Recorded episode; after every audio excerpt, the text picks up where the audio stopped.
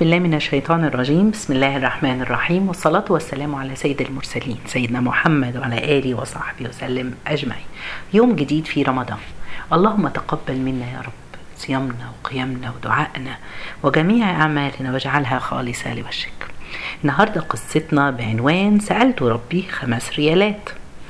قصة النهاردة بتحكي عن رجل بيحكيها هو كان في الحرم وكان بيصلي أذن لصلاة الظهر. ولما هتكون الإقامة بيقول لك واحد من الصف اللي قدامه ناداه عشان يملى الفراغ اللي جنبه يكمل الصف الفرجة اللي كانت ما بينه المهم بيقول لك صليت وبعد ما صليت رجعت لورا عشان أقعد أسبح. فلقيت الشخص اللي قدامي اللي هو كان جابني أصلي جنبه دوت رجل كبير كده وشكله يعني هيئته إن هو فقير. بس هو كان قاعد يدعو الله بعد الصلاة حسيت بالخشوع وبكى ويعني حسيت كده. فقلت أكيد هو محتاج. حطيت إيدي في جيبي ولقيت بيقول لك كان معايا رز يعني رزمة فلوس كده واحدة فيها ريالات واحد ريال واحدة فيها رزمة خمس ريالات وواحدة عشر ريالات. فراح مطلع خمس ريالات من جيبه وخلص وحطها في إيده. لما خلص الرجل اللي قدامه ده الفقير اللي قدامه الصلاة فراح سلم عليه وقال له تقبل الله وراح حاطط يعني الفلوس ماسكها في ايده. فأول ما الرجل ده شعر بالفلوس شد إيده شد إيده قال له جزاك الله خير. فقال له معلش دي حاجة مبلغ بسيط تقبلها مني. فقال له لا وابتدى يبكي الرجل. فبيقول له أنا آسف وراح راجع لورا تاني بيقول لك كملت قمت صليت السنة. وأنا بصلي السنة شايف الراجل ده عمال يبص لي كده. يبص يبص. بعد ما خلص صلاة بيقول لك لقيته جاي بيقول لي استحلفك بالله. انت كنت هتديني كام؟ قال له خلاص يا سيدي أنا ما اديتلكش وانت ما خدتش. مش مهم كنت هديك كام؟ قال له لا أنا كنت عاوز أعرف. قال له لا مش هقول لك فراح الرجل الفقير ده قال له والله أنا سألت ربي خمس ريالات فكم أعطيتني؟ فقال سبحان الله. أنا اديتك الخمس ريالات كنت هديك الخمس ريالات. فبيقول لك أنا بكيت وهو بكى. فانا قلت له الراجل بيحكي بيقول أنا قلت له سبحان الله.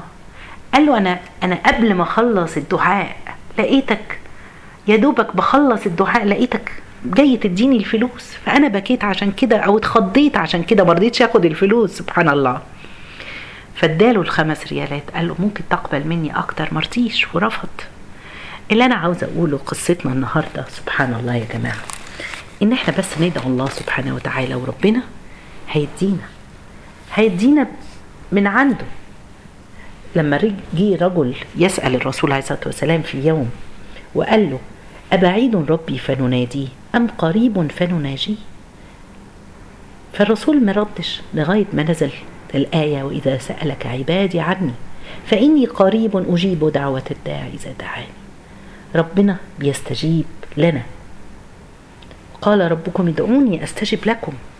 تعالوا بس إحنا كنا امبارح لسه بنتكلم عن الدعاء لأولادنا. إحنا نخلي بالنا ندعي لهم ما ندعيش عليهم. النهارده هنتكلم عن الدعاء لأنفسنا. كل واحد فينا لازم يفكر إن هو يدعي. كان سيدنا عمر بن الخطاب كان بيقول أنا لا أحمل هم الإجابة ولكني أحمل هم الدعاء. فإذا ألهمت الدعاء عرفت إن الإجابة ستأتي. ربنا وعدنا بالإجابة يبقى الإجابة لازم هتيجي. مش عاوزين نشك إن ربنا سبحانه وتعالى مش هيستجيب لنا. إحنا عندنا يقين إن ربنا سبحانه وتعالى هيستجيب. بس إحنا ندعي. تعالوا نقبل على الله في الأيام الكريمة دي. إحنا عارفين دعوة الفاطر مستجابة والدعوة في النص في الثلث الأخير من الليل. والدعوة في السجود والدعوة.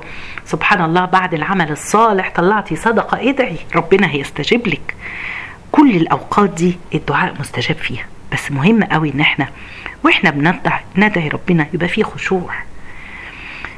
ما تقوليش اوعي تقول يا رب لو انت عاوز تديني اديني لا اقني باليقين. سبحان الله يبقى عندك يقين إن ربنا سبحانه وتعالى هيستجيب.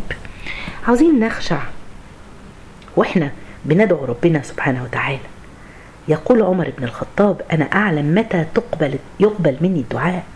عند الخشوع والبكاء والإلحاح بعرقه تعالوا نروح لربنا سبحانه وتعالى. كان مرة سيدنا موسى بيمر برجل صاحب غنم وكان بيدعو الله وبيبكي ويقول يا رب لو كان الأمر فرب سيدنا موسى صعب عليه الراجل. فسيدنا بيقول موسى بيقول يا رب لو كان الأمر بيدي لاستجبت له وأنت أرحم الراحمين. فقال الله سبحانه وتعالى يا كليمي إن صاحبك يدعوني بلسانه وقلبه عني غافل وأنا لا أستجيب لا أستجيب لعبد لسانه معه وقلبه مع غيري. خلي بالنا عاوزين نخشع في دعائنا عاوزين نذهب إلى الله بقلوبنا. تاني حاجة ممكن نخلي بالنا في دعائنا عدم الاستعجال. عارفين يا جماعة زي اللي بيسقي زرعة؟ حطينا بذرة تعالوا نحط مية ونلح ونلح وما نستعجلش. اوعى نستعجل. بيقال إن يحيى بن سعيد رجل من التابعين قعد يدعي ثلاث سنوات في أمر. وجي في ليلة وقال يا رب أدعوك في أمري وأنت لا تستجيب لي. فبيقول لك ليلتها لما نام رأى النبي صلى الله عليه وسلم في الرؤيا يقول له يا يحيى إن الله ما استجاب لك لأنه يحب أن يسمع صوتك. سبحان الله ربنا بيستجيب في الوقت اللي هو عاوز بس إحنا نقبل على الله وندعيه ونلح في الدعاء بس ما نستعجل. الحاجة الثالثة نتحرى الحلال يا جماعة. تعالوا نخلي بالنا من الحلال. اوعوا أكل الحرام. الحرام بيذهب يعني سبحان الله كان بيقال إن أبو الإمام أبو حنيفة لقى ابن ابنه وهو طفل أبو حنيفة شرب لبن وشك إن اللبن ده ممكن يكون فيه حرام. فحط صباعه جواه عشان يرجع اللبن. وفعلا رجعه. الإمام أبو حنيفة لما كان عنده خمسين سنة بيقول كان في بعض الأوقات يتلعثم في الكلام. هو بيلقي محاضرة أو بيلقي درس كده بيحس إن هو بيتلعثم. فكان يقول عسى أن يكون قطرة لبن لم تخرج من سبابة أبي لما حطها في بقه. سبحان الله يا جماعة. عاوزين إحنا دلوقتي في موسم الطاعات والخير والرزق. دايما أقول إن رمضان كل مستحيل بيحصل ويتم بإن إحنا نقبل على الله وندعو الله. أوعي تقولي حاجة صعبة على الله. ابدا. كل شيء سهل على الله بس إحنا نقبل على الله بالدعاء وإن شاء الله ربنا يتقبل منا دعائنا. اللهم تقبل منا يا رب العالمين ولا تخرجنا من رمضان إلا وقد غفرت لنا. اللهم اعتق رقابنا ورقاب آبائنا وأبنائنا وكل من يسمعنا من النار يا رب العالمين.